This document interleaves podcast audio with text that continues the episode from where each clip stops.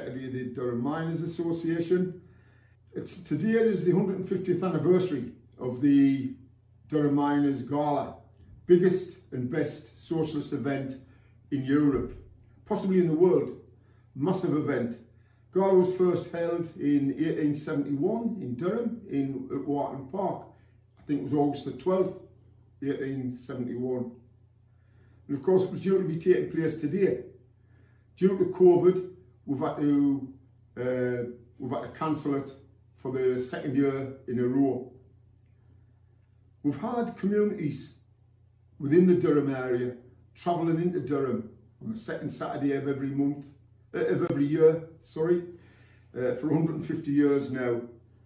And this year, the anniversary is going to be marked due to cancellation by a series of big little meetings. Each community in the area have been consulted. Each community of lots of communities within the area from uh, the north of the county down to the south bank of the, the north bank of the, the River Tees have been and having loads of these um, little community events, smaller events obviously than the big meeting, but it shows the resilience of our people in the communities. From Greenside in the north to Shildon in the south, there's events planned. We were hoping all these events could have been held on the 10th of July. Unfortunately, we cannot because of the ongoing government cut-ups with uh, the roadmap and everything else. These events have had to be rearranged yet again to later in the year. So from from July the 19th onwards, in, well into August, we've got a, a number of these events that's going to be going on. There'll be brass band music, dis dis displays of banners, live music, games for the kids, you know, picnics, typical community events uh, representing what we stand for as miners.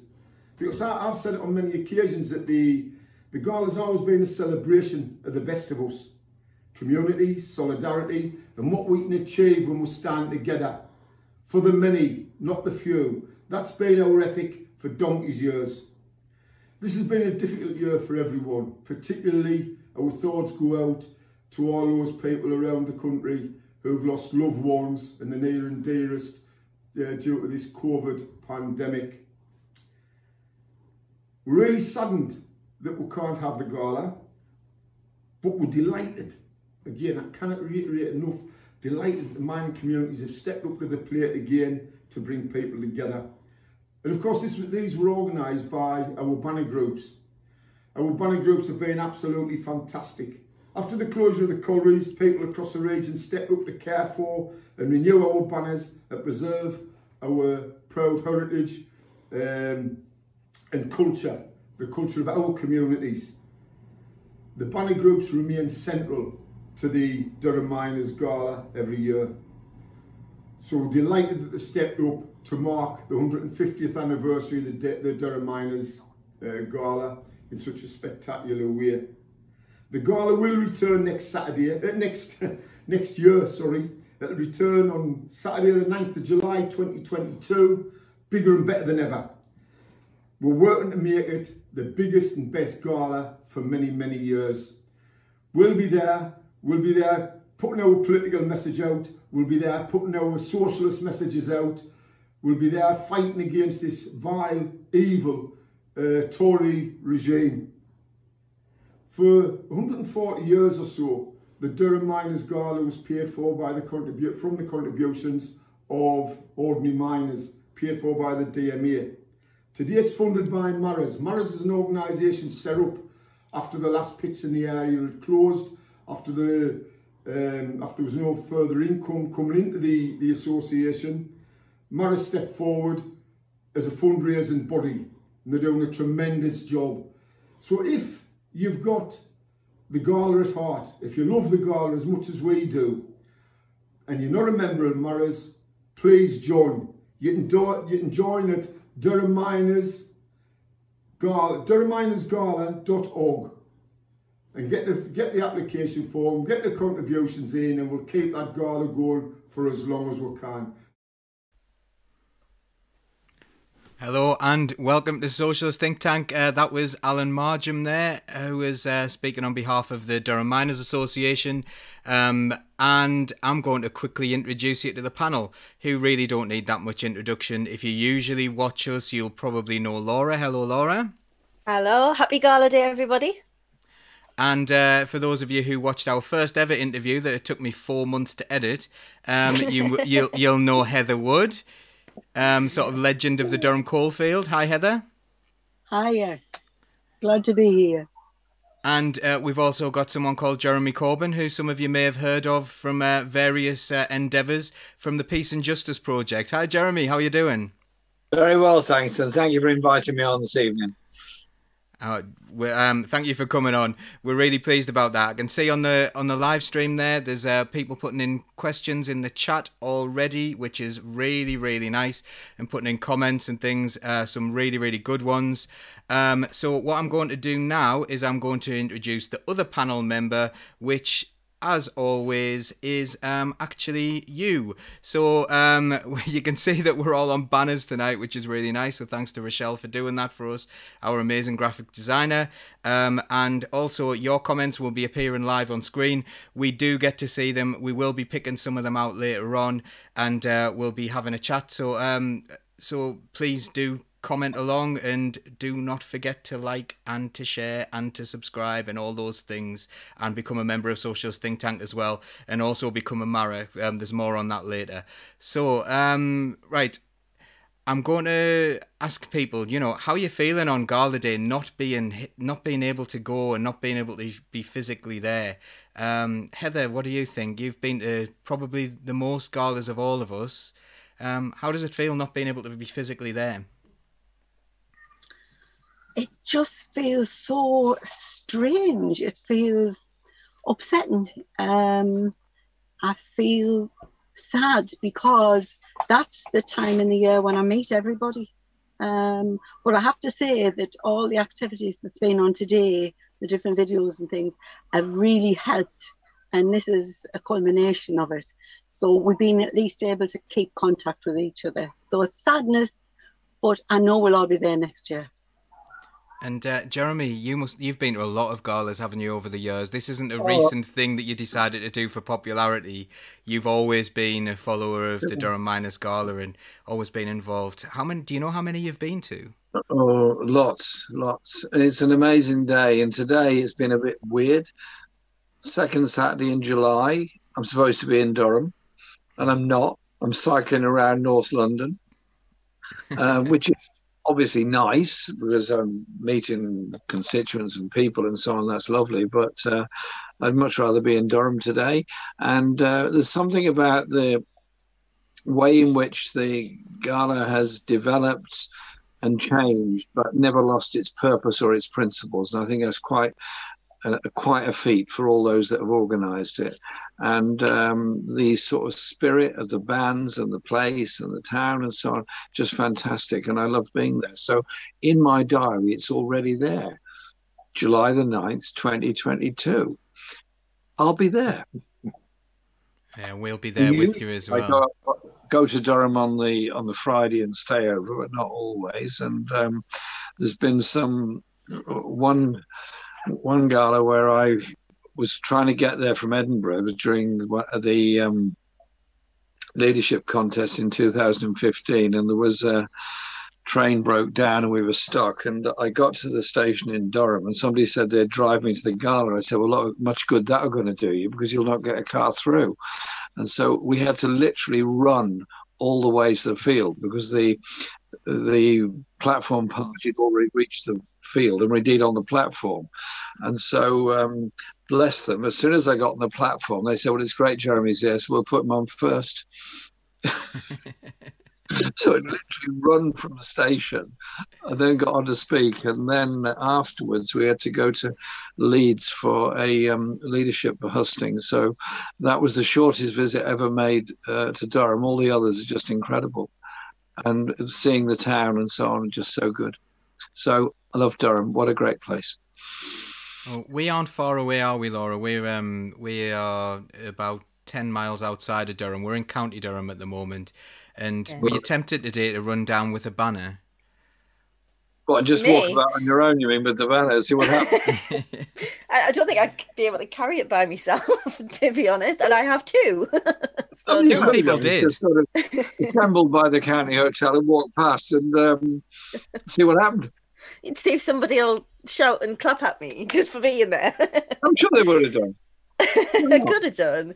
Yeah, I think I think this year though it's been, you know, Heather's right. It is sad, um, especially because I think this year we probably have needed it more than we've needed it for a long time. You know, that sense of community and that sense of togetherness is like sort of drifting away from us day by day. And Yeah, wouldn't it have been lovely to be able to uh, for everybody to get together and share stories and you know everyone's just it is we always say it's socialist christmas it's Yeah. gala day is the day of the year um it would I understand that the Burston uh, Strike School celebration in September in Norfolk is going to go ahead, is what I've heard, Is which it? is which if it does is fantastic, and I'll Yeah. certainly be going there. But it it is next year. I see that Alan's article in the Morning Star today about dedi- I've just got it in here in front of me. Next year's Miners Gala to be dedicated to key workers.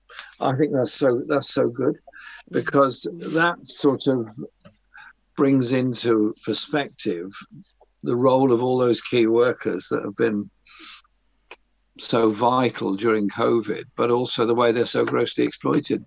I remember asking Boris Johnson a trick question. Well, it wasn't a trick as far as I was concerned. He thought it was. He said, Who's more important these days, a hospital cleaner or a hedge fund manager? Hmm. I'm still Yeah. waiting for the answer. Well, we we know what it is, don't we? And I'm sure um, We- I the think next we all know what it is. I'm not sure he does. Um, but Heather, what, what's going to happen next year then? Next year, Mm. yeah, I'll probably be uh, there at about seven o'clock on the Saturday morning. Uh, It's a if I haven't late stayed start the for you then, is it? Sorry? Sorry? yeah. Um. So, So is that a late start for you um, and then um, we'll be round in um, the Market Square for the first banner coming in. And John and I stand together now that my mum used to be with us, Myrtle, but obviously she's she's gone, but she'll be there in spirit. I know that. But uh, John and I stand, we watch the first band come in, and you can guarantee we just look at each other and the tears are rolling down our cheeks. It's tears of pride, isn't it? Mm. Tears of happiness. It's tears of joy. It's it's tears of sadness. All those things. That's our day, Durham Day, the so, big um, meeting.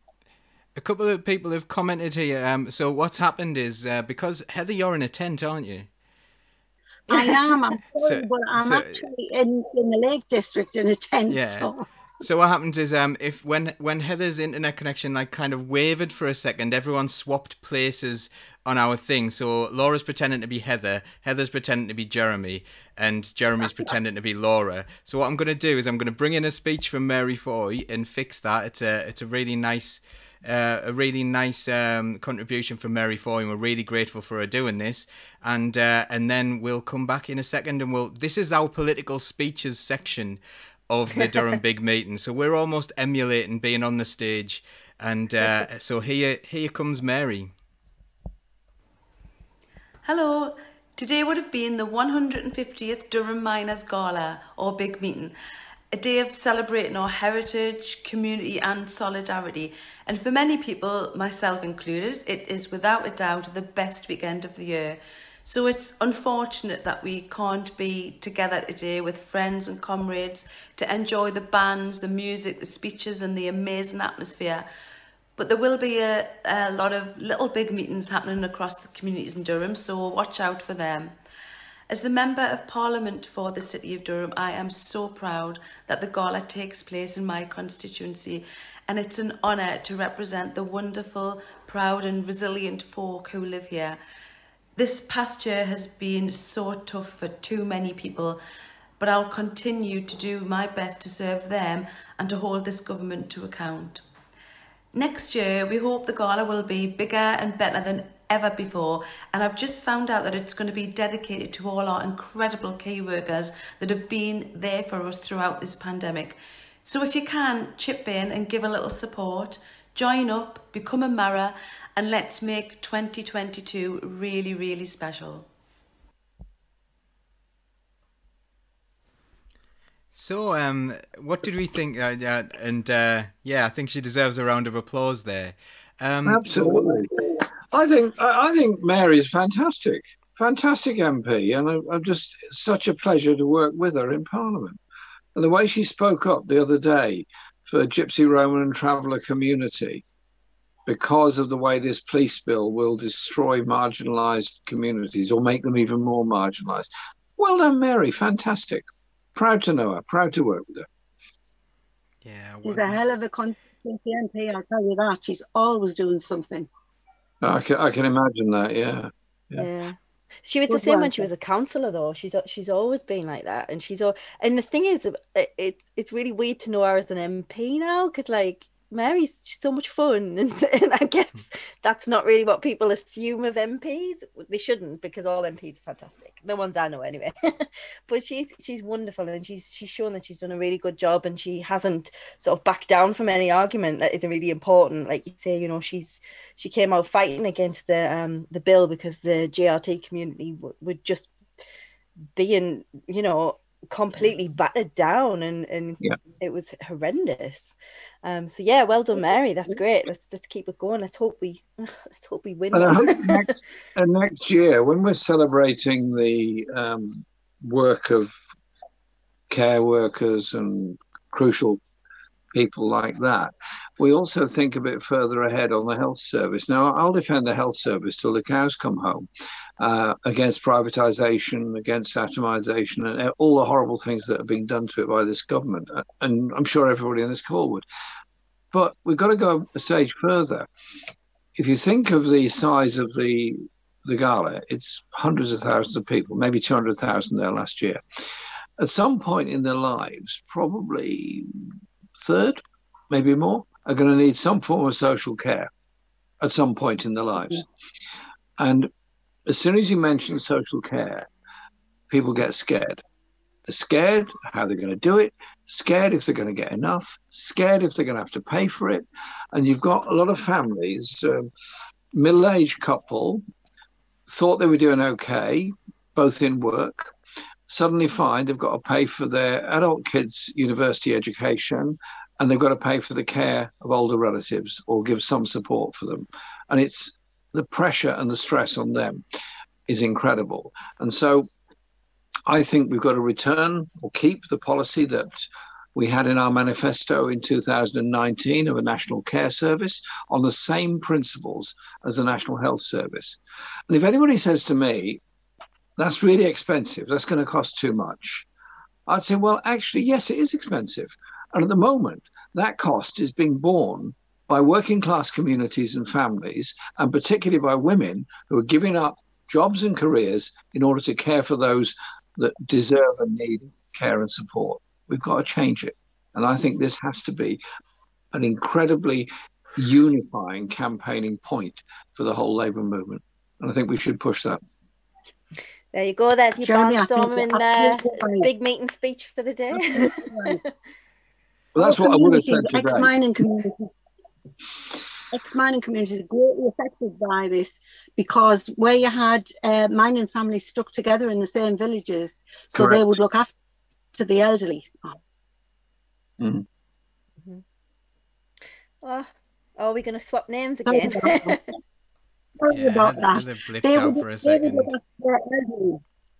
Where now a lot of people moved away, so families are split. The families moved away for work. We have a greater elderly population who are reliant on social care, and we have a council that is underfunded by the government, really disgracefully. So we have elderly people in lots of cases who are sat there with no care. I totally get that, Heather. And uh, in my own constituency, which is very different in many ways, in the ward in which I live, there is uh, about 25 to 30% population turnover every year. And so, and it's all because of house prices, rents, and all that. And that means the extended family network, it does not practically exist to help people It's just not there because they can't afford to stay in the area. They move away. And that is not unique to London. That happens, I'm sure, in Durham. It certainly happens in Newcastle, Birmingham, Manchester, and so on. And uh, whilst we want to change the whole housing system, of course, I think the priority has to be to get a care system that, that does ensure everybody gets cared for. And also, while we're on with it, what about the pay levels of people that do social care work? I mean, if you, if you think about it, it's incredibly responsible. Somebody who's a, a carer is caring for somebody that we value and love, one of our relatives. And uh, it's a life and death situation, the way they're looked after. And they're on minimum wage or living wage if they're lucky. Well, that's not right. Absolutely not right. So we've got a campaign for that as well. And also ending the idea that local authorities can hand over all their care to private private care companies who I don't like and don't trust. They, they, there's no reason at all why care shouldn't be completely a public service, as the National Health Service should also be a public service. So I think if we can, if we make the theme about care next year, let's bring that, bring all that in. So we we're demanding as well as defending think yes, that's I think uh, absolutely right, isn't it? Sorry, Heather, you continue on. Care workers are very underestimated, the work that they do. It's a great responsibility. You're right, Jeremy. Um, having gone through it a couple of years ago when we had carers coming to me mum's, it really brought it home. I hadn't realised just how badly those people were treated. Even having to phone and use their own phone, so they're having a bigger phone bill because they've got to phone in and say where they are, how, how long it's going to take them, they can travel from, uh, they'll have one job in one village, then they have to travel three miles down the road to another town. They're pay, paying the mileage, then they have to come back to that village again.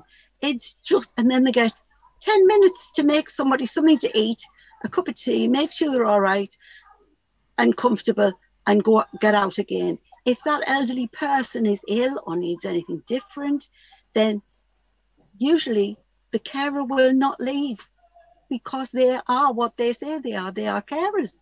But that means they're late at the next call. So the next co- person is sat there waiting. We need to look at this very, very deeply. I had a meeting with Merseyside Pensioners Action Group on this the other day, and they were saying exactly what you were saying, Heather. And the number of times I hear it, I know I hear it from constituents as well, as well as care workers, that at the end of the day, they're so worried about individual clients, they go back and see them in their own do. time, in their own time, just to check they're all right. Well, they're wonderful people. They're doing a great job. They should that should be recognised. But the pressure, these sort of ten and fifteen minute visits, not paid for the travel time between them, and all that, it's horrendous. Absolutely horrendous. Let's change it. My mother's carers, two years on, are still in touch with me they became family to us yeah. in that time they were with us. And that's what we have to recognize. What would we want our family to be paid? How would we mm. want them to be looked after? Yeah, Absolutely. Hmm. a few people have mentioned in the comments about um, Ken Loach's film "Sorry We Missed You," of which Heather is one of the stars of that film, and mm. I think um, it goes a long way because you know we on this show we have a we do try and reach an audience who aren't necessarily engaged in politics. Um, we know a lot of people as we all do who go oh, i'm not interested in politics. So entertainment you know we've talked about this on the show a few times. Films music poetry can be a way to sort of spread that message. And that film by ken loach D- detailed how difficult and how awful it is for care workers. And i would hope that we can get that film out there even more and get people to watch it because where I Daniel Blake for me was dark. It had moments of light in it and moments of hope. Sorry we missed you for me was just bleak from the beginning to the end and that is the life of a care worker you know they're in it because they want to care for people but nobody's caring for them. And then you've got people who are carers who don't get paid anything because it is the responsibility of the woman in the yeah. house to look after elderly or sick relatives. And that's that's a societal issue that we're still working on. Obviously the women's banner group uh, will always continue to try and fight against that sort of systemic issue and the, the patriarchal society that we're still living under because care does disproportionately affect women. Um and these are huge issues and and it just feels like they just get completely forgotten about. It's like really far down on the list of priorities you know get brexit done number one and so many other irrelevant things before that. but this affects so many people. Sorry heather. You know what got me? Sorry we missed you. Um as far as the carer was concerned it was showed you how it involved the whole family yeah. it wasn't just as important as it was about the woman. It was about the whole family, what uh, the work that woman was doing and how long she was having to be out the house um, for very little pay, what it did to her children. And I think that was the difference. Uh, we tend to forget that what we all do affects everybody else. But when you have somebody who's so strained at work like that, it's bound to affect the fam- the rest of the family. Yeah. This is um this this whole section here. This is what the gala is about a lot of the time to me. Now it might have seemed that we're we're talking about the miners' gala. It might seem like we've digressed, but this is where the political uh, discussions go on. These normal uh, after the gala or on the field, and we're having political discussions like this one that's what it's all about. And also, isn't it lovely to hear people? There's uh, I haven't said particularly much on, uh, in this partic- in this section, but isn't it lovely to hear three people with passion in politics? And I think that's something that's been missing for this past few years since 2019. There's been a real passion missing in politics, a passion for caring about people, and you know, a, a real heartfelt sense of it. And I think you know that's what we miss from the speeches of the gala. So I want to ask each of you do you have a particular speech that you've heard at the Durham Miners Gala that really hit home and uh, and and really made a difference? And a few people have already mentioned this in the comments. Uh, Lynn Gibson said uh, Jeremy Corbyn's speech, yours in 2015, made her join the Labour Party. Um, I think I, I, may have got the year wrong there, but um, so she joined the Labour Party because of that passion. So um, let's let's go, Jeremy. Do you have a favourite um, um, speech that you've heard, or any that are particularly mem- memorable yeah, for you? It's almost invidious to try and find one actually, because there's mm. so many so good. I remember being totally bowled over and moved by Laura Pidcock's speech at the gala in 2019, but one that really did move me and a lot of other people was Matt Wrack, uh, the Fire Brigade Union General Secretary. Um, I know Matt very well, and I've known him for a long, long time. And uh, I was at Grenfell the day after the fire with him and the firefighters and so on. And uh, these were people that were in tears because they couldn't save lives when they tried to. They tried to everything, but they just, they, firefighters just in tears telling me, I just there was a family in there and I couldn't get them out. I failed in my duty. Of course, they hadn't failed in their duty. They'd done everything they could. Um, and Matt described all of that so brilliantly that day, and I think it just gave everyone that sense of solidarity. And if you think about firefighters' care and support for communities and for each other, is exactly the same as miners caring and supporting each other down a pit in a place of danger where their safety relies totally on their solidarity with each other. And that's how the fire brigade works. And I thought his speech was just incredible. I mean, there have been so many wonderful speeches at galas, it's, it's hard to pick them up. Tony Benn, what a legend. Can never forget Tony Benn what an what an absolute legend. And um, his speech is where he would sort of bring together socialist history, socialist principles, and put them all in a beautiful, popular way. Um, was uh, what an incredible communicator because politics is not for the elite. Politics is actually everyday life. I mean, people say to me they're not political. I say, yeah, you are. You're political. You make choices. You make decisions. That is politics. The politics isn't whether X is a councillor or Y is not a councillor. Politics is the politics of everyday life. It's a, it's your housing choices, it's your school choices, it's what opportunities you've got, it's what you do to support people. And I just think that the gala has developed in such a brilliant way that um, those principles of solidarity that uh, won so much for the miners and the mining community uh, are there. And uh, I've got a plate above my desk in my office of all the pits that existed in Durham from 1947 until um, the 1990s. And it's a huge plate with the name of every single pit on it. So long may the gala survive, and long may those principles behind it survive. And long may we also campaign for people in different jobs now, different industries, different work patterns to join a union and the unions to keep their members, whether the members are in work or not. So the unions become a social force in our society, not just a workplace force, because that's our strength. Their strength, the other side, is control of newspapers, control of news values in the media, it's investment decisions of big companies. That's their power. Our power is us. Oh, that's yes. absolutely brilliant. I think we'd all all agree with that on this call here. Um, yeah. So, Heather, do you have a particular favourite? By the way, we've we've moved again on the screen, so people are pretending to be different yeah, people again. Um, that's all right. How are you today, Heather? Are you, are you me again, Heather? um, yes, she so, is. she was for a second. So that's all right. That's okay. We'll be, we'll be um, okay. I am I'm, I'm fixing it now. Uh, see, we are um we are quite a we don't have people working for us. We're just volunteers doing this. So um so yeah, expect the unexpected when it comes to our stream. Heather, any any speeches that have really stuck out to you? Well, I mean, the one that Jeremy's just spoke about, definitely I was crying. I could I cried my heart out at that. And anybody who didn't has no heart at all, to my mind, because Matt really spoke from his heart and he spoke from experience.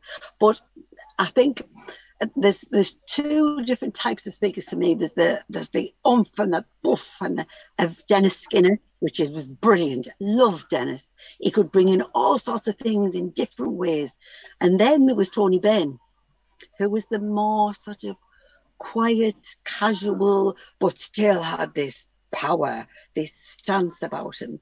Um, then there's the Jeremy Corbyn's. Um, I have to say, Jeremy, the first time I ever met you, you'll not remember me because I was quiet then. Um, I was about. I don't believe it. I was about, I was about 16 or 17 when he, when he used to come to Corbett Hill and Gilsland, the women's schools. Can you remember?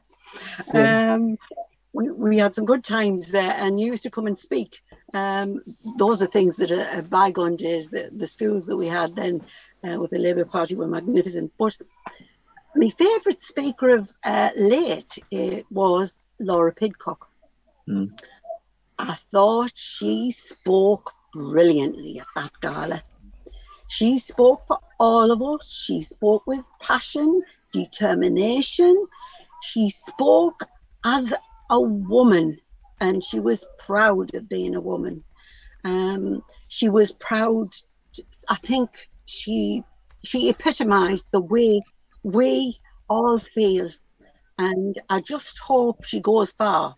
I know she lost her seat, but you don't give up in this game. I hate to call it a game, you know, because it's not as people's lives, but you don't give up. But she was brilliant. She's got a long way to go. I think I absolutely agree. Laura's doing brilliantly with the People's Assembly. Um, and I spoke at a rally with her in London a couple of weeks ago. Uh, and she said, I'm not sure about this place. What do you mean? She said, It's the first time I've been out of Durham for a year. and she was absolutely brilliant, of course, as she, as she always is. And uh, I keep in very close touch with her. I've got so much support and admiration for her. And I was so devastated when she lost her seat. But you know what? She's always going to be around. She's always going to be a leader. She's always going to be somebody that inspires. Yes. And I'm looking forward to working with her in the future. Well, we already are. I happened to have a chat with Laura while I was there. We were we were walking together for a little little period. Um, uh, so that was my first time out of Durham as well. So it was really oh, good. Oh, yeah. It was nice, wasn't it? Did you enjoy yeah, the lovely. event? It was it was lovely. Yeah, I was there representing my trade union, uh, NASUWT, which was very nice, and uh, it was it was nice to feel that uh, that passion again. Um, but obviously, people are still worried. And then there was the anti-vaxxer rally that came after us, which was uh, full of dull people. Actually, it was like ours was very vibrant and very noisy and very excited and very passionate. And theirs just seemed like, well, we're just going for a really boring walk. But never mind.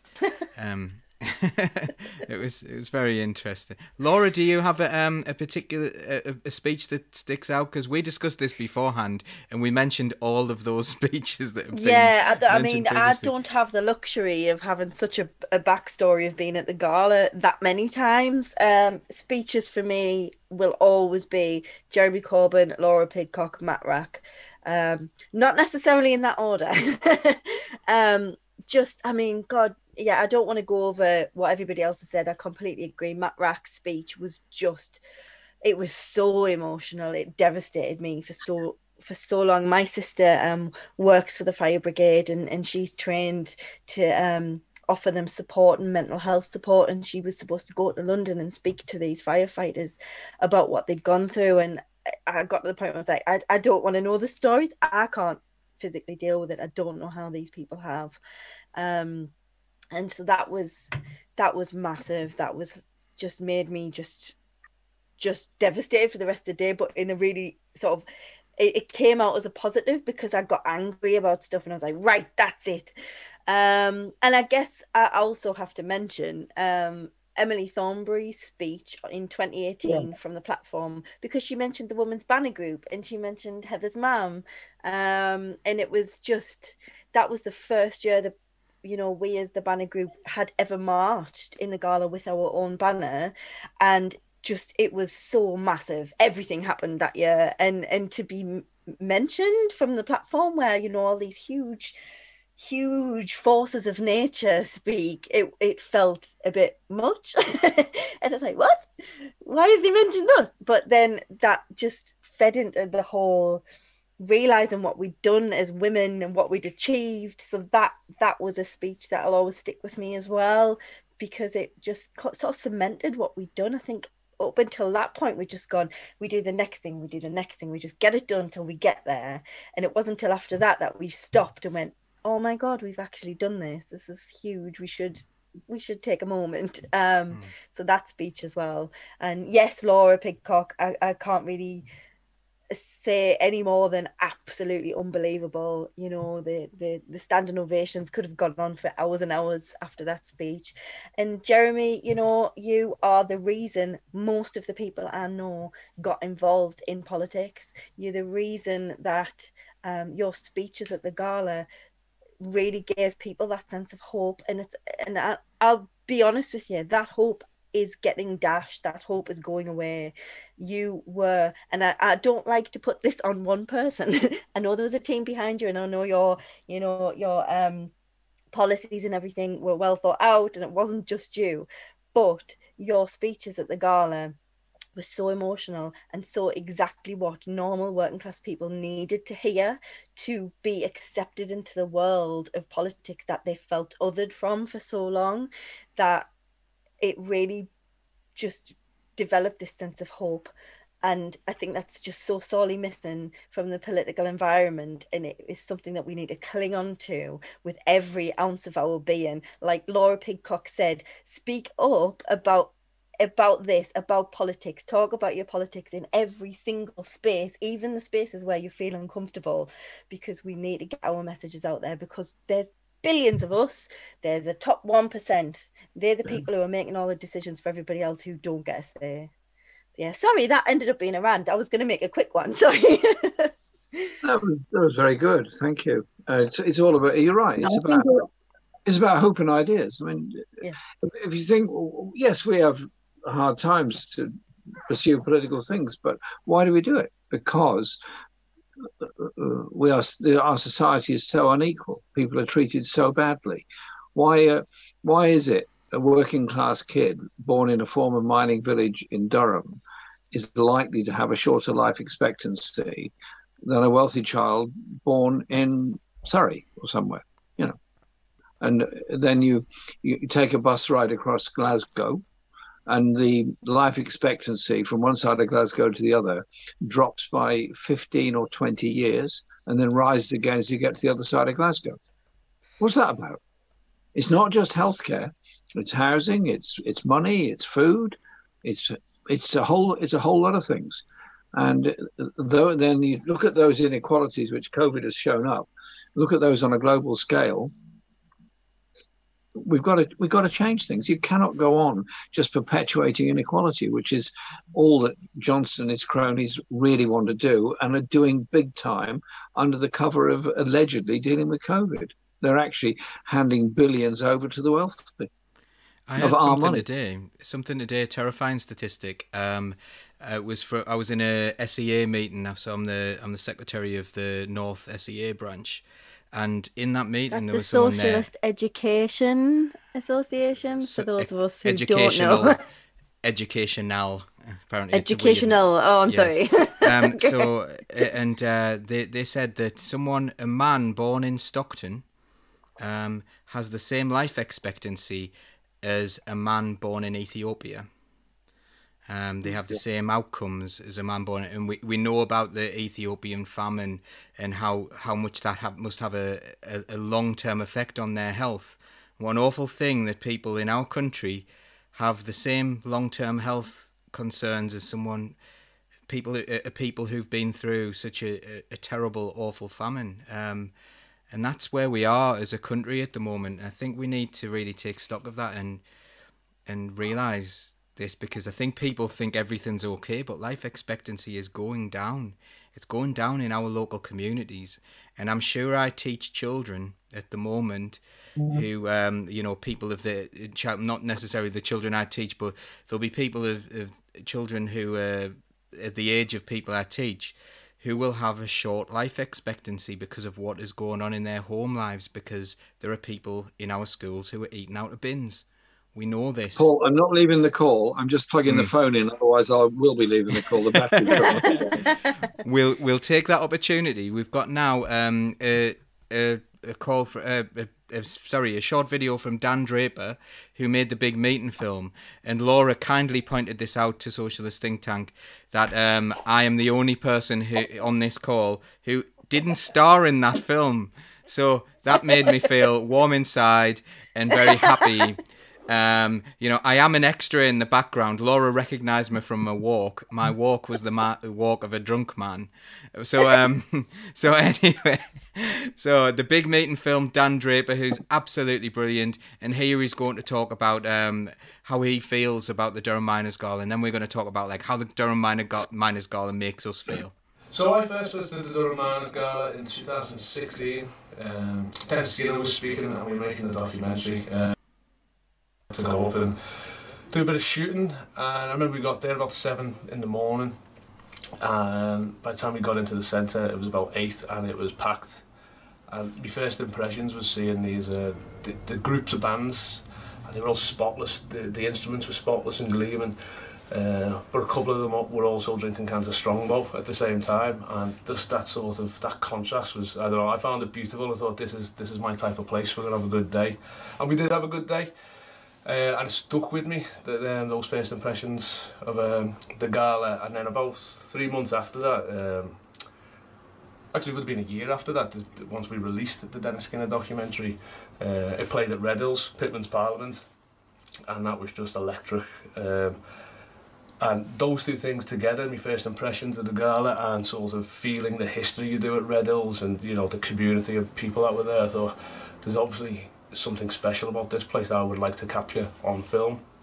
I'm doing a bit of research, I seen that there was nothing really there uh, in terms of sort of really fleshing it out and looking deep into the history and the culture of the event. So I just approached the DMA about making the documentary and kindly they agreed and that sort of started the journey and we embarked that we embarked on which was um, a really fun really fun thing to do in many ways you know uh, it was a hard shoot.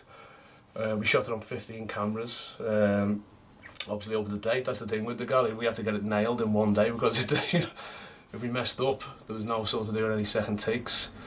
But yeah the whole idea around the film was to sort of capture the gala in you know what it is. It, the gala's not static you know it's always moving it's in many different places so that was our sort of brief uh, is to try and get you know capture that essence of um, what it is, what the event is on film, and uh, hopefully we did that in many ways. I always find it hard to describe um, the events to anyone who hasn't been, and I think that's one of the main reasons why I made the film because I think any film or any synopsis for a film that you can't really uh, you know describe or get across. It's always I think that's always an, a weird excuse to make a film because there's something there, there's poetry there that sort of goes beyond sort of words, and that's I think that's what the Gala is, and hopefully we sort of captured that a little bit in our in our film type thing. I was honoured to make the film.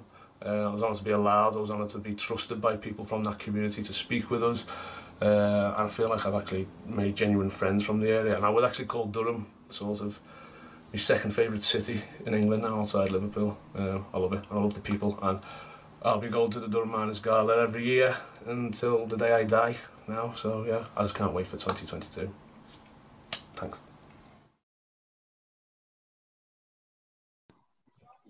Brilliant. Let's uh, let's hope it is the biggest ever. So like um I think Dan really summed up uh, that you can't really describe the gala, but you know you I think we can probably describe how it makes you feel and I suppose for me, I always feel like I'm part of something a lot bigger than myself, and I often feel that anyway. But it's that physical nature of the fact that we're all together, we're all the same. And I love that Alan Mardghum always says the stars of the gala, the people who are important of the gala, the VIPs, are not the people on the balcony. They're the people who walk past the balcony. They're the people. It's everyone. Everyone's a VIP at that gala, and the people on the balcony are there to pay respects to those VIPs who are coming past, which is um, a really lovely way to think of it. But Heather, you know, you're you've you've got a lot of passion about the the gala. How do you feel about it? How does it make you feel?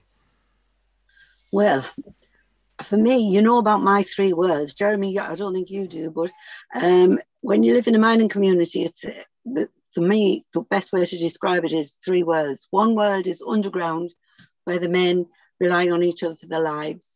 Uh, the second world is where the women and the children are above ground.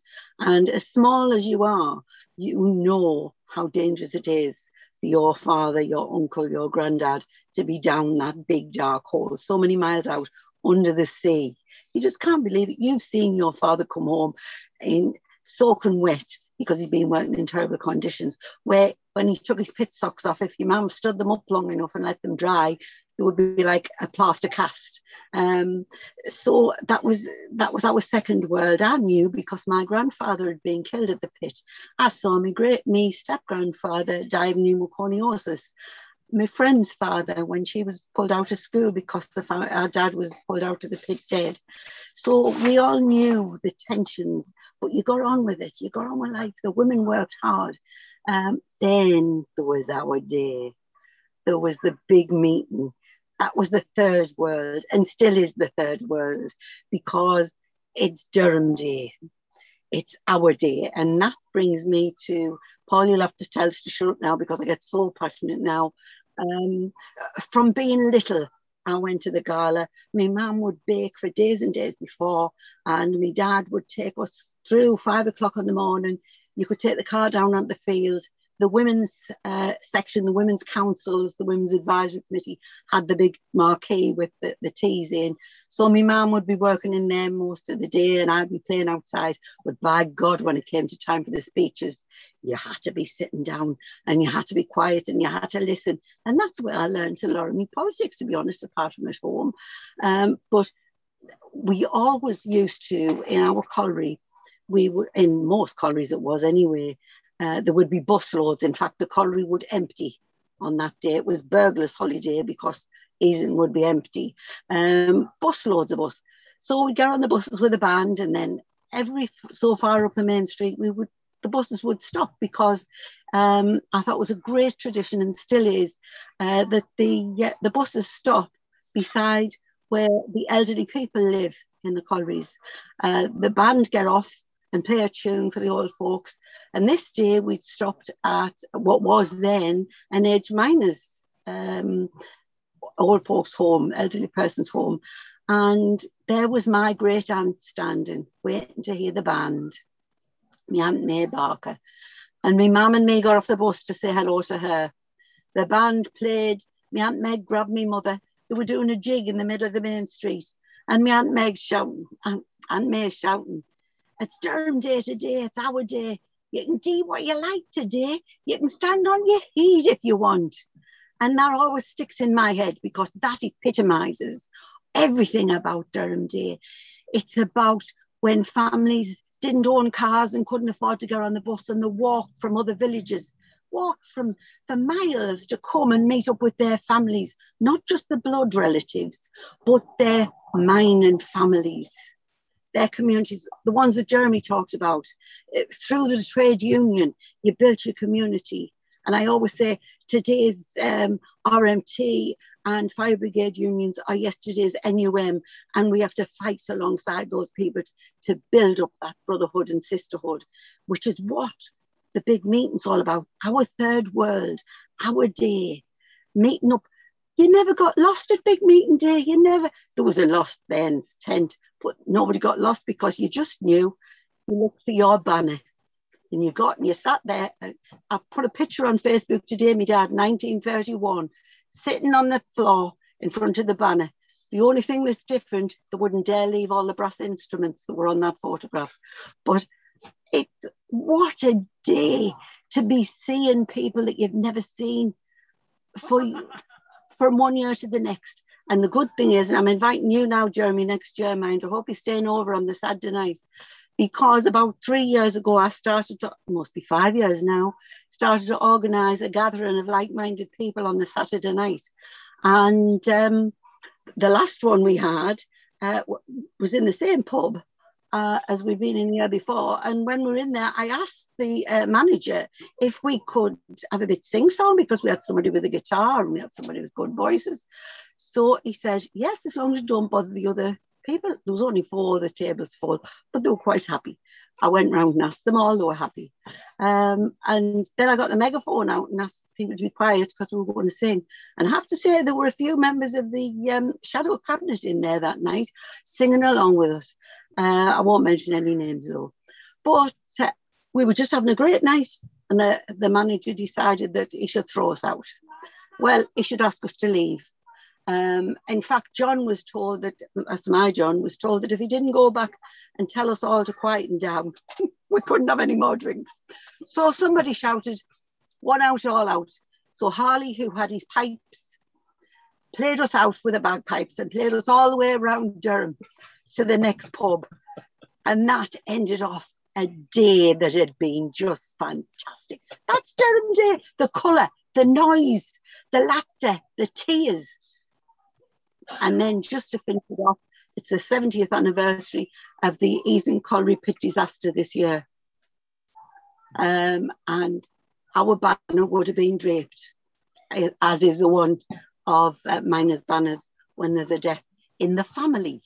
The family, that's what we have to remember. So I hope I've given you some people dancing down the streets, the streets packed, and yes, people had a drink in that, but just good fun all together. I could go on all night about it. It's our day, isn't it? Yeah. Mic off there. I do have video footage of um of that um incident. So yeah, it was a it was a good night. Um, Jeremy, what does it mean to you? What does the gala mean? How does it feel? A celebration of the strength of communities, a celebration of loyalty, a celebration of all the principles of the labour movement uh, in a totally unapologetic way. It's not turning up saying, sorry, we're here. It's saying, no, this is our day. This is our city. This is our movement. This, these are our demands. And I think it's so empowering. And, you know, I go to lots of political meetings all the time, obviously. Um, I remember walking around Newcastle the day after uh, the gala, and the number of people that just stopped to talk about what they'd seen and heard the day before. And they weren't necessarily super political people, but they'd been there because it was part of their lives and their community. And so, in a sense, it reaches out and inspires people so much. People learn an awful lot from random meetings with each other, the stalls, and all that goes with it. It's just a fantastic event. And uh, I hope next year is really, really good. And this corona thing, well, obviously, it's affected lots of people in different ways to some extent, because of uh, doing so much on Zoom, some people have got to events who would never normally go to them, either because they can't travel or unable to, care problems, which we talked about earlier. And so there's got to be a way of remembering that everything we do in the future has got to involve everybody, whether they can get along or not. It's not simple, but we, there's a lot of people we've got to keep involved. Um, by the time next year comes around, if this wretched government stays in office, there's going to be a, a lot more people not working, a lot of people working for lower wages, a lot of people on worse conditions, a lot of people who are going to need a trade union more than ever. So it might be an idea to emphasize union recruitment while we're there. Yeah. You know what I mean? Because I, I'm quite prepared to believe that a lot of the very large numbers of people that come there are not necessarily trade union members because they're working in industries that are not organized or in small businesses that need to be organized. So it's all about that. Because it's only the strength of unions and people doing stuff together that anything will ever be achieved. Now, Laura, you you and Heather and your the women's banner group, who we're going to be hearing from in a little bit from Lynn as well.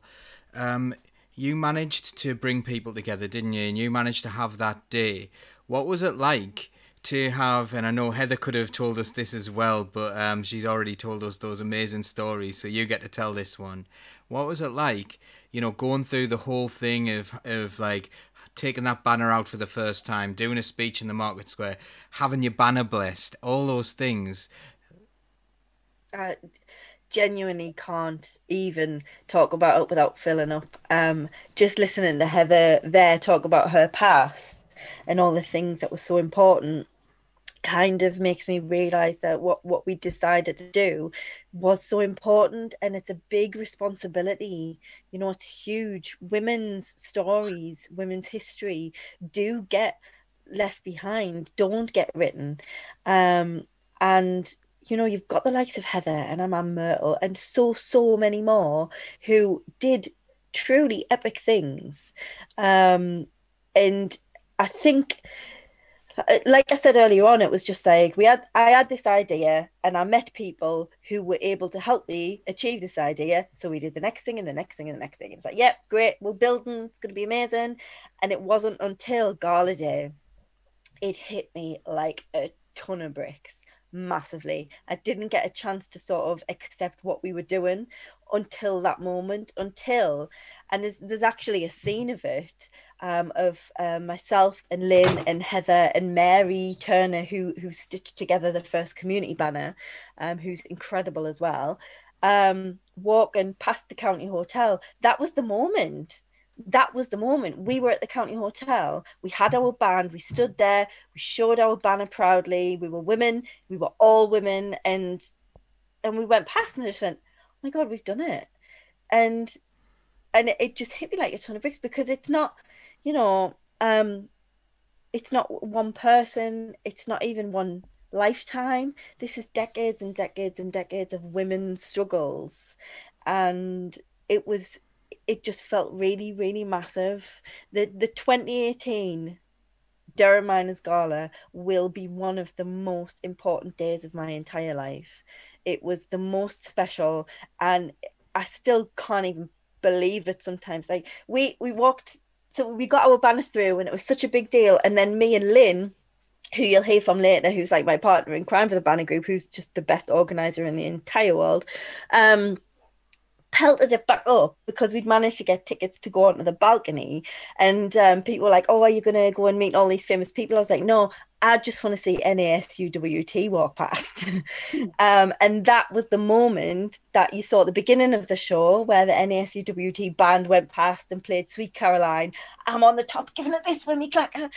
And it was just like so much. And then and then we had to run up to the cathedral to get the bat and it was just again one thing after another after another after another that day and it was so overwhelming not to mention that dan's film crew were following us the whole day and it was blisteringly hot. It was I, will never forget it. It was so surreal, and I still can't quite believe we did it. But we're still here and we're still going. And now we've got a beautiful silk banner, which is named Myrtle after Heather's mom, and Heather's mom's on it, and so is Heather, rightfully so. And it's beautiful. And we she hasn't even been out yet, not properly. She's been to some funerals, which of, of really special women, which I think is a good way for her to go out and and and um be shown. I think it's it's ideal, but she's never been to a gala yet. So 2022, watch the space. Myrtle's gonna come for you mm. all, and you're gonna be amazed by how beautiful she is. And and again, it's just a responsibility, isn't it? It's amazing, but it's a responsibility, and we've just got to keep going.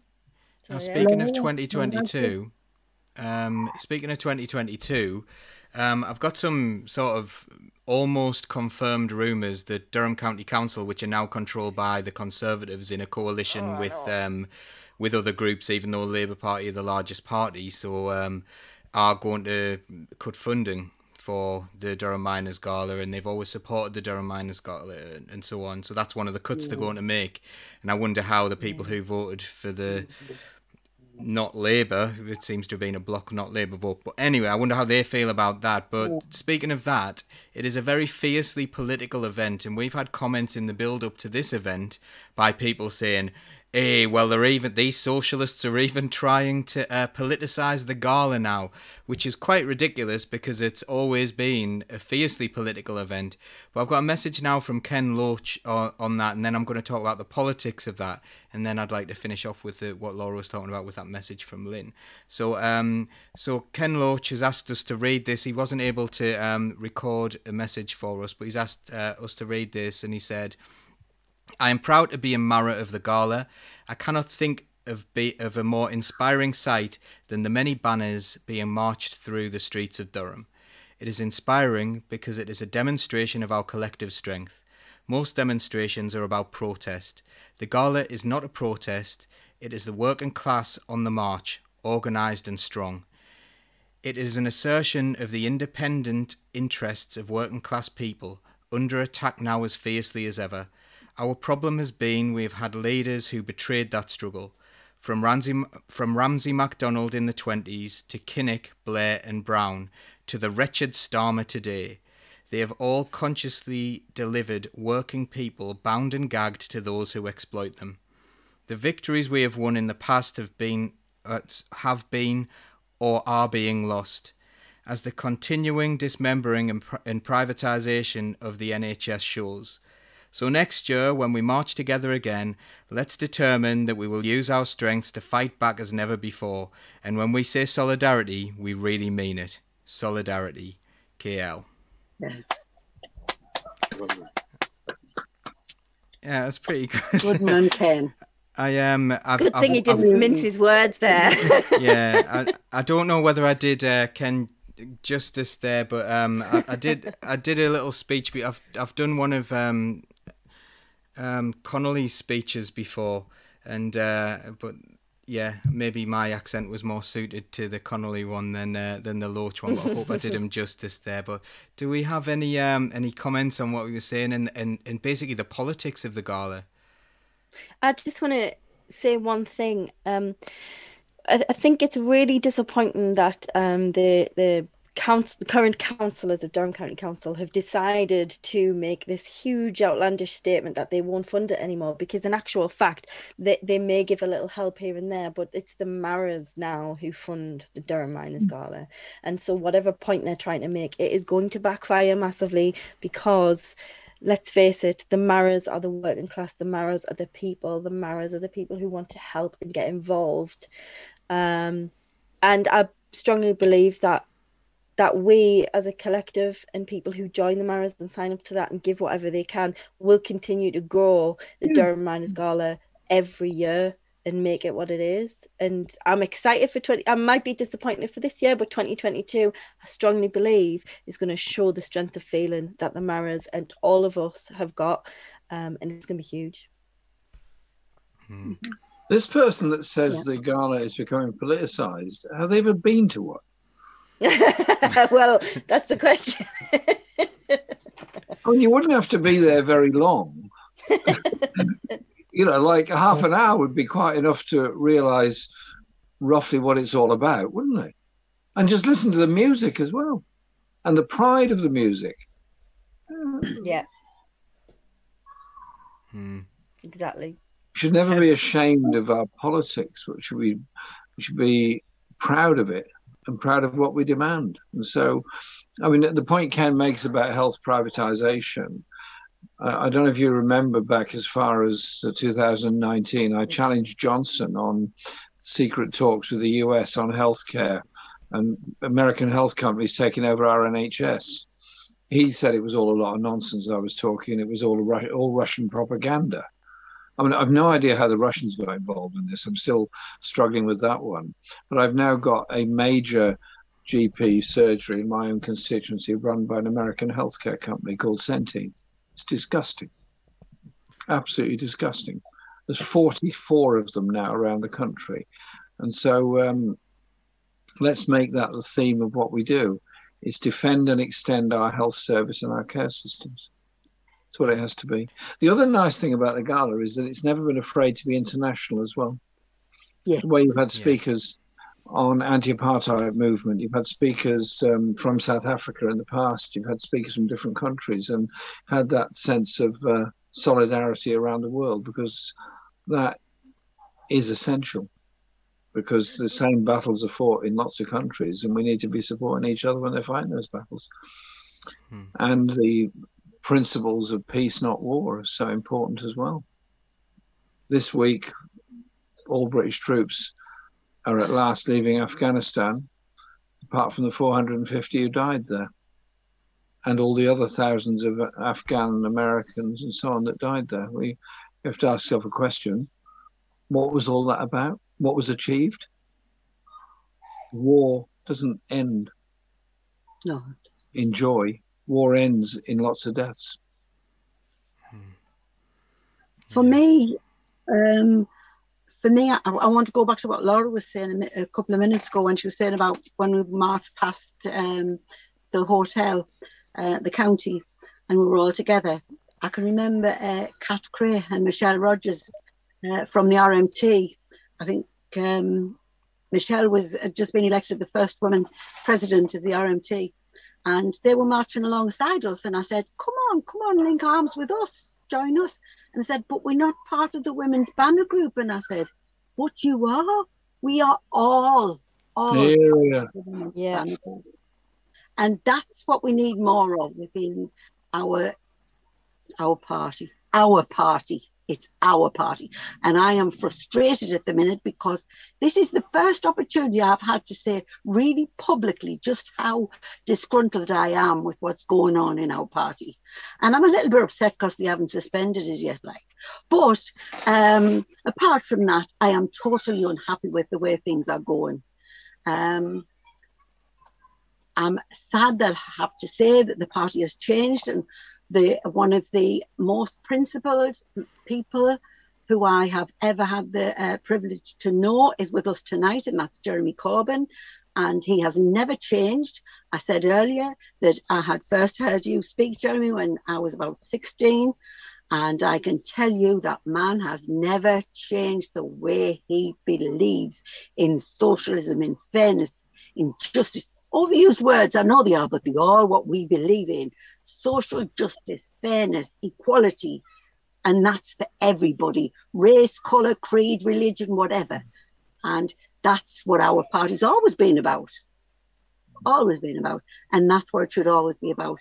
It should be about fighting on the streets for the NHS because that is the, one of the biggest things, that was one of the best things, if not the best thing, the Labour Party ever did. Um, so for me, we need to be out there pushing that. Mm. Um, I think I think as well the um, I forgot what I was going to say, but oh yes, politics in the gala. Jeremy, you said earlier about you know somebody saying to you, and you were telling them politics is in everything. I remember once being in the Miners Welfare Hall, and this man saying, "I didn't bother with politics, man. It's not me. It's got nothing to do with me." And I said, "What's that pint of beer you're holding?" What do you mean, like? I says, Well, where does the tax go that you pay on that pint of beer? Oh, sure up, man, Heather. I says, That's politics. That's politics. And the gala is our politics. It's what we want. And those speakers on that platform are representing us. They're telling the world what we want. And it's an opportunity for people to learn politics. It's interesting though that the D- the DMA haven't necessarily always stuck to the fact that it's Labour Party though. So the, there are there's movements outside the Labour Party that have always been involved in um, in the Durham Miners Gala, and you know certain Labour leaders such as Blair was never invited to speak there because his politics didn't align with the Durham Miners Association.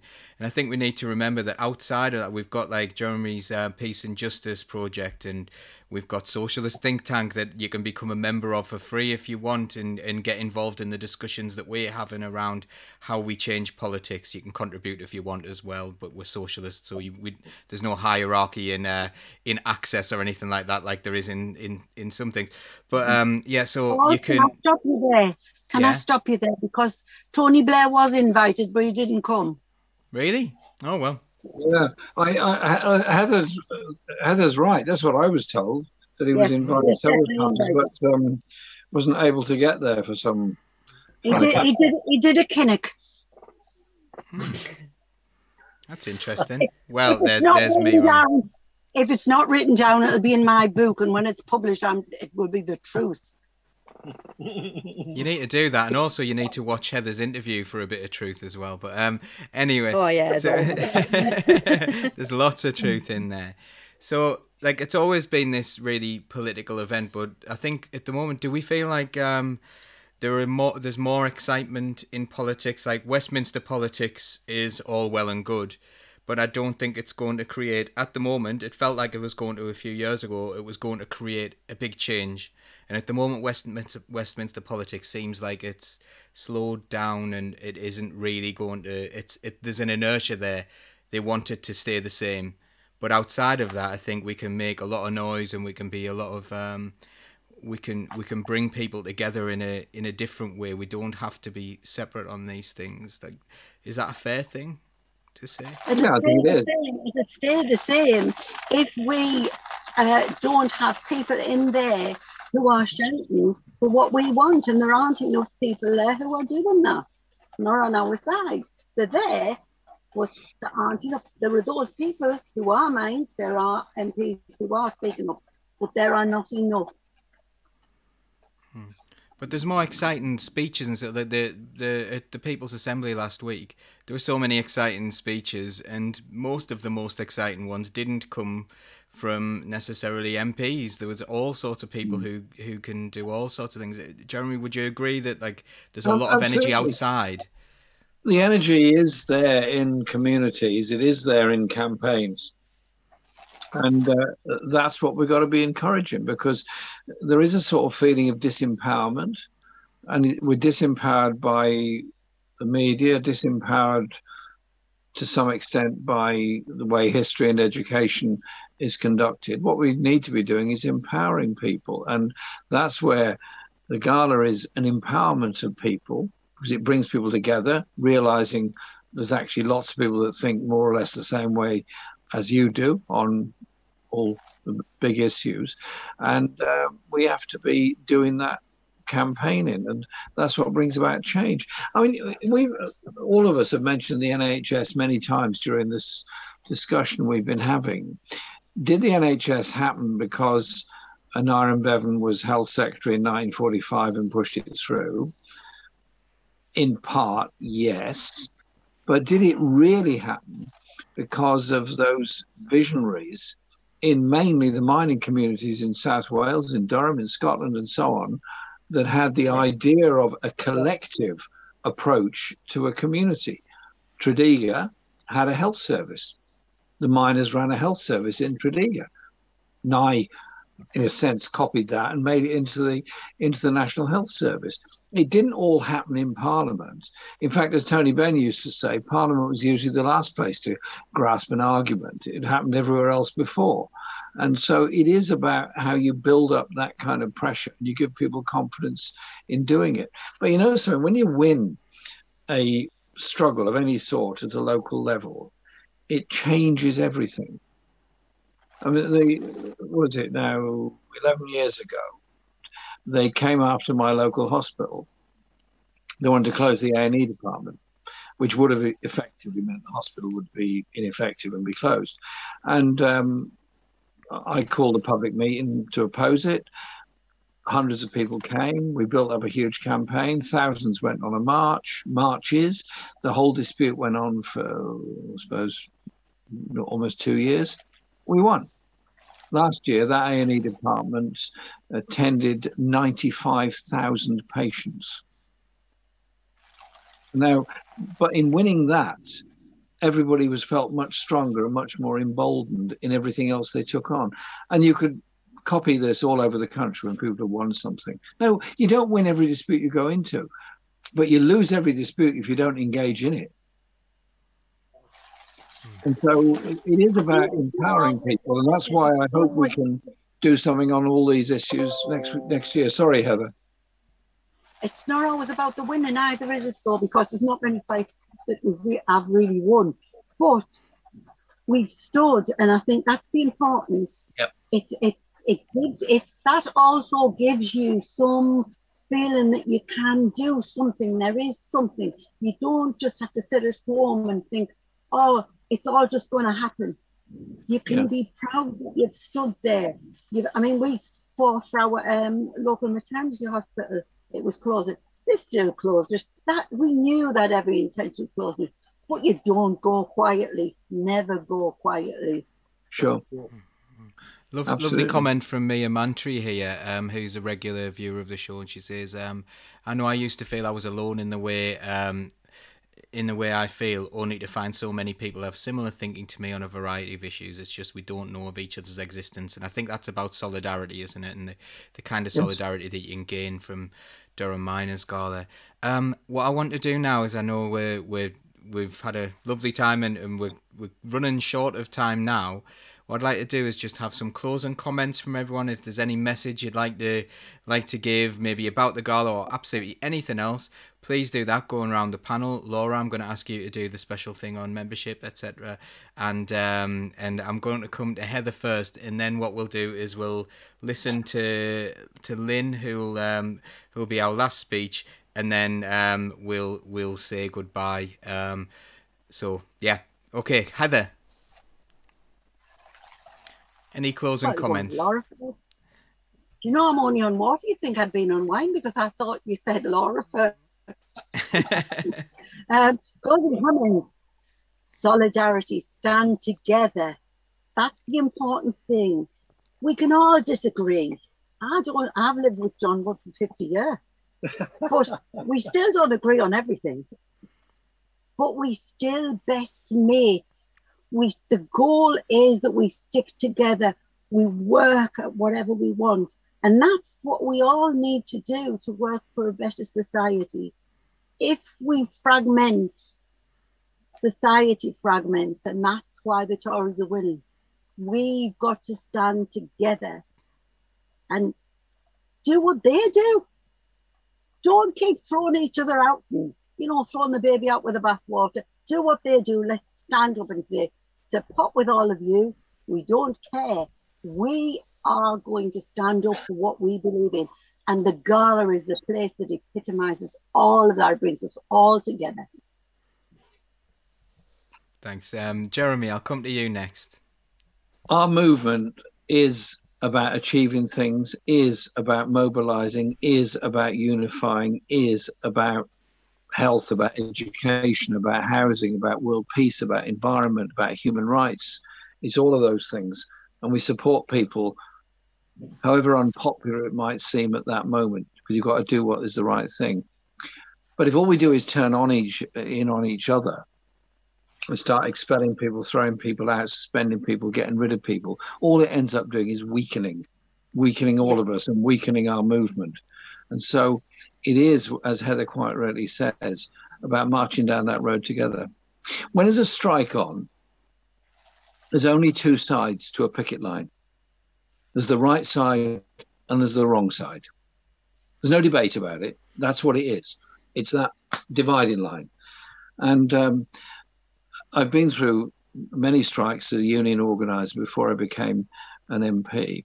And what you found was an incredible sense of unity of people who quite often didn't agree on very much. They then realized they were all in it to try and achieve something together. And uh, it's that sense of solidarity. So the gala is the most amazing occasion because it's the spirit of the mining community, it's the spirit of the struggle of the miners, the hardship, the horror, the danger, the accidents, the deaths. It's all of that. And it is about making sure the next generation doesn't have to go through exactly the same struggles, but we make the world fit for the next generation. That means housing, jobs, education, clean air, clean water, good health. It means all of those things, but above all, it means hope and inspiration. And so, my passion, and I'll finish on this because Paul will tell me off otherwise, and I'll go on too long. it is also about the education our children get and the history that they learn. When I said at the gala one year that I wanted our children to learn the history of the trade unions and the history of the labour movement in schools, Theresa May had only caught a little bit of the speech because she clearly wasn't watching it properly, uh, and she then had a go at me in Parliament about saying I was uh, I was going to set up an education system to teach kids how to go on strike. I mean, she hadn't listened to anything I said at all, um, because what I was doing was saying, actually, the real history of this country, the real history of every country, is the history of ordinary people doing extraordinary things and the lives of people that have suffered so much. There is an incredible radical history all over this country. It's just waiting to be published and uncovered. And that surely is something we can all do the gala has uncovered the history of Durham, the real history yeah. of Durham. Well done. July 2022. Let's make it the biggest ever. We can do it, you know. We're going to have yes. to pay for ourselves through marriage, but that's all right. Oh, wow. Um, you know the the thing that makes me a little bit sad about all that is we've got a lot of work to do, don't we? Because someone who believes that was uh, was defeated in an election by someone who uh, does racial slurs and does like you know homophobic slurs and things like that but let's do that work together because one day someone like you could end up leading this country jeremy and i'd be very uh, i'd be delighted if that were ever the case i wish it had been you so thank you so much i'm not giving that. up i'm not giving up i'm i'm as active you're going to be prime minister again you're going to go for prime minister again Jeremy. Jeremy. There you go. That's an exclusive, isn't it? You presented my mother with her award, and I, my mum was just starting to be ill when she got word that she was getting that award. Which, and I'm not a believer in awards, mind, but my mother was. Anyway, she was over the moon. She was getting it. But when I said you'd just been elected as leader, and I said, "Ma'am, it's Jeremy Corbyn that's going to give it." My God, she could have won the lottery. It was like, been waiting for this man. We've been fighting for this man to be our leader. We've been looking for this for years. Mind, I don't normally build people up, Jeremy, so I'm just telling the truth. Um, she'd been she'd been looking for that. There was a woman, 90 year old, had been waiting for somebody all her life who would come along and give us justice, give us what was our right. And you came and you were vilified but there's still those of us who are there, thousands, and I'm pleased to say the young ones, the young people that have come forward. By they've got some energy, they've got some go, Absolutely. and thank God they're there. Think Maya Angelou. You can knock me down with your lies, but still I rise. I rise, yes. Um, okay, Laura, yes. follow that. Aye, cheers. Thanks for that. Um, I'm going to do the boring stuff because I can't. I can't beat that. I agree and second and listen, listen back, listen to it again, and do all of that. But in the meantime, please do like, share, and subscribe all of Socialist Think Tank stuff. Find us on YouTube. Do press the bell so you don't miss any of our content. Tonight has been a fantastic show. It's been it's made me feel loads better that i've missed the gala today. Um i feel like we've had a little mini gala here today. Um also please do sign up and become a marra at i think it's durhamminers.org i'll drop the link in the chat later. Um because the Marras fund the gala and we need to make sure that this gala keeps going and that it's going to be bigger and better every single year because it is our voice, it's working class people, um, and it's so important. Um, there's probably about a billion things I haven't said, but yeah, just find us, follow us, get involved. Um, yeah, we've got Jeremy on and Heather on, and they're amazing and they're huge names, but they are no more important than any of you. So please do come on Your Voice Matters. We want you on the show. We have origin shows. People have already said tonight that Heather and Jeremy both need to be on an origin show. Heather's origin show was so special, it's being clipped into two parts. She's got a part one and a part two. So find that and watch it. I'm going to bug Jeremy until he comes back on the show and does an origins interview for us. Um, also, JC O'Daly um, spelled slightly differently, keeps asking what a Marra is. You need to Google what a Marra is. It's basically a Sunderland term. Um, it means mate, friend, um, colleague, comrade. Um, I'm I'm I'm taking that as a Sunderland lass. I know it's County Durham and in the pit. It's Pitmatic basically. Oh, she's got um, Laura. Thank you for that. yeah, so become a Marra. Oh, find that on Durham Miners. Sunderland was County Durham. Sunderland was County Durham. It was County Durham. It was absolutely. Um, and thank you so so much to our guests tonight. It's it's been lovely. It has filled a hole that that um I I was feeling today, not having the gala on. Um, I would urge you all because I know we have a video now coming up from Lynn Gibson, who's my partner in crime in the Women's Banner Group. Um, listen to what she's got to say because the Women's Banner Group is is something special it is something different it is for women and it is about our solidarity and how we need to come together it is not we have many men who are involved. You know, Paul Paul's a member of the Women's Banner Group, and you know, supporters and solidarity. So please stick around for that. It's very important, and we'd love you to stay. Um, and yeah, join in. And in uh, in true socialist think tank style, we've all swapped places again, which is really fun. Um, so Jeremy's pretending to be Laura, Laura's pretending to be Heather, Heather's pretending to be Jeremy, but I'm just me because I wasn't in the film. But um, so uh, what I'd like to say now is what we've got coming up. We've got something coming up from Lynn Gibson. Now, the reason the Durham Miners Gala is so special, and the reason that we wanted Jeremy Corbyn to be Prime Minister, are linked. It's because he is like us and everyone is the same and everyone is equally as important. Now lots of people will have heard of lynn locally because she's an absolute um, she's an absolute legend in so many ways but she isn't a huge name. She represents people who would come to the gala for years and years and years and would always come there with their families because that's what the gala's about. Nobody's more important than anybody else. Everyone is the same. And that is the message that we need to get out into our communities right now. We need to say everyone is the same. There should be no hierarchy. There should be no people who are behaving and, and making decisions on behalf of us, on behalf of their friends, on behalf of billionaires because it suits them.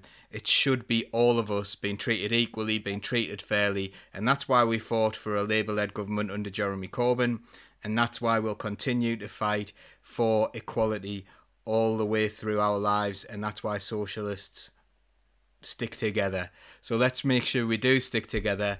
Listen to Lynn.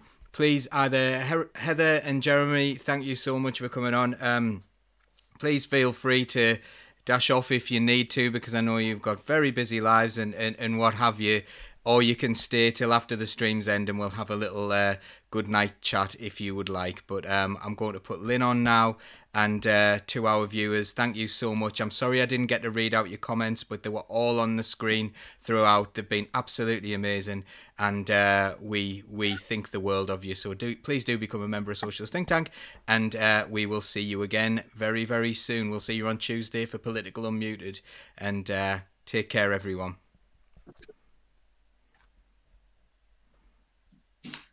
Hi everyone, I'm Lynn from the Women's Banner Group and I'm absolutely honoured to be asked to speak on behalf of the group at this special Big Meeting Socialist Think Tank event.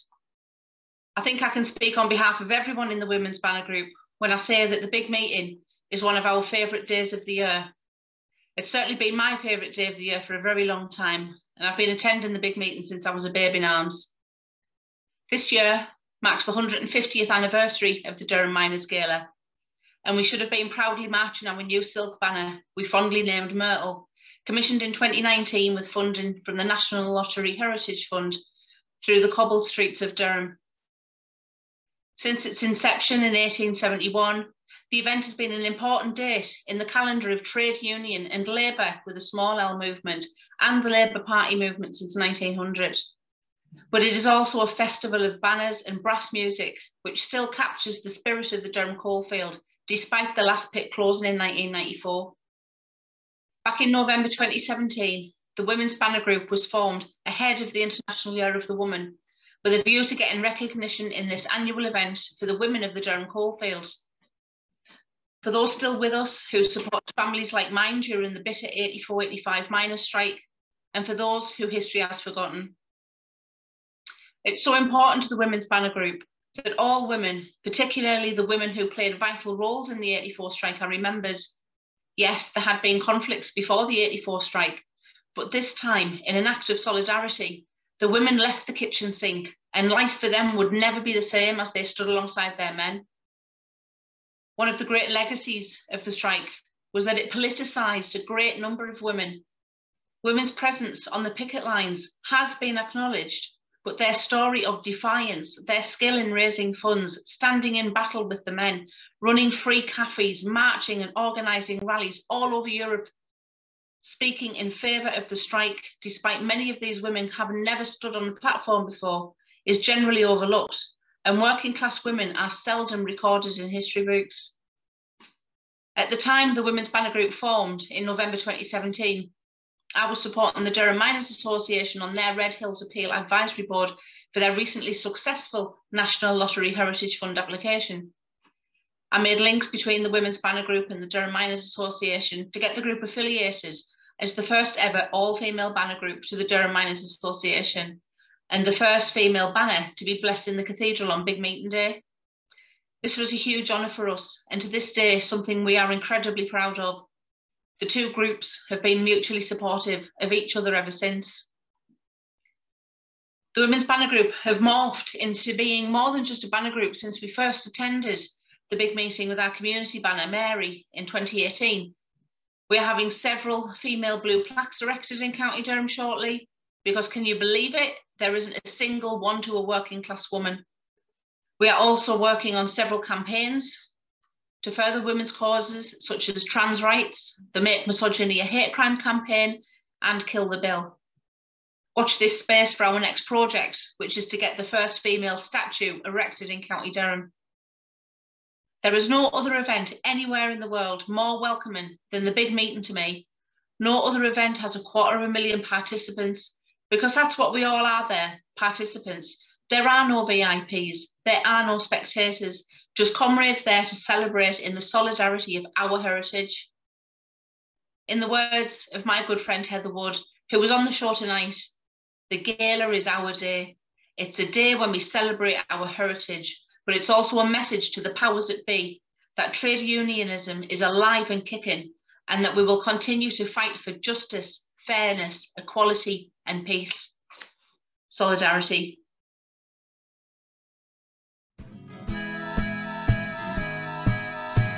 The red flag flying.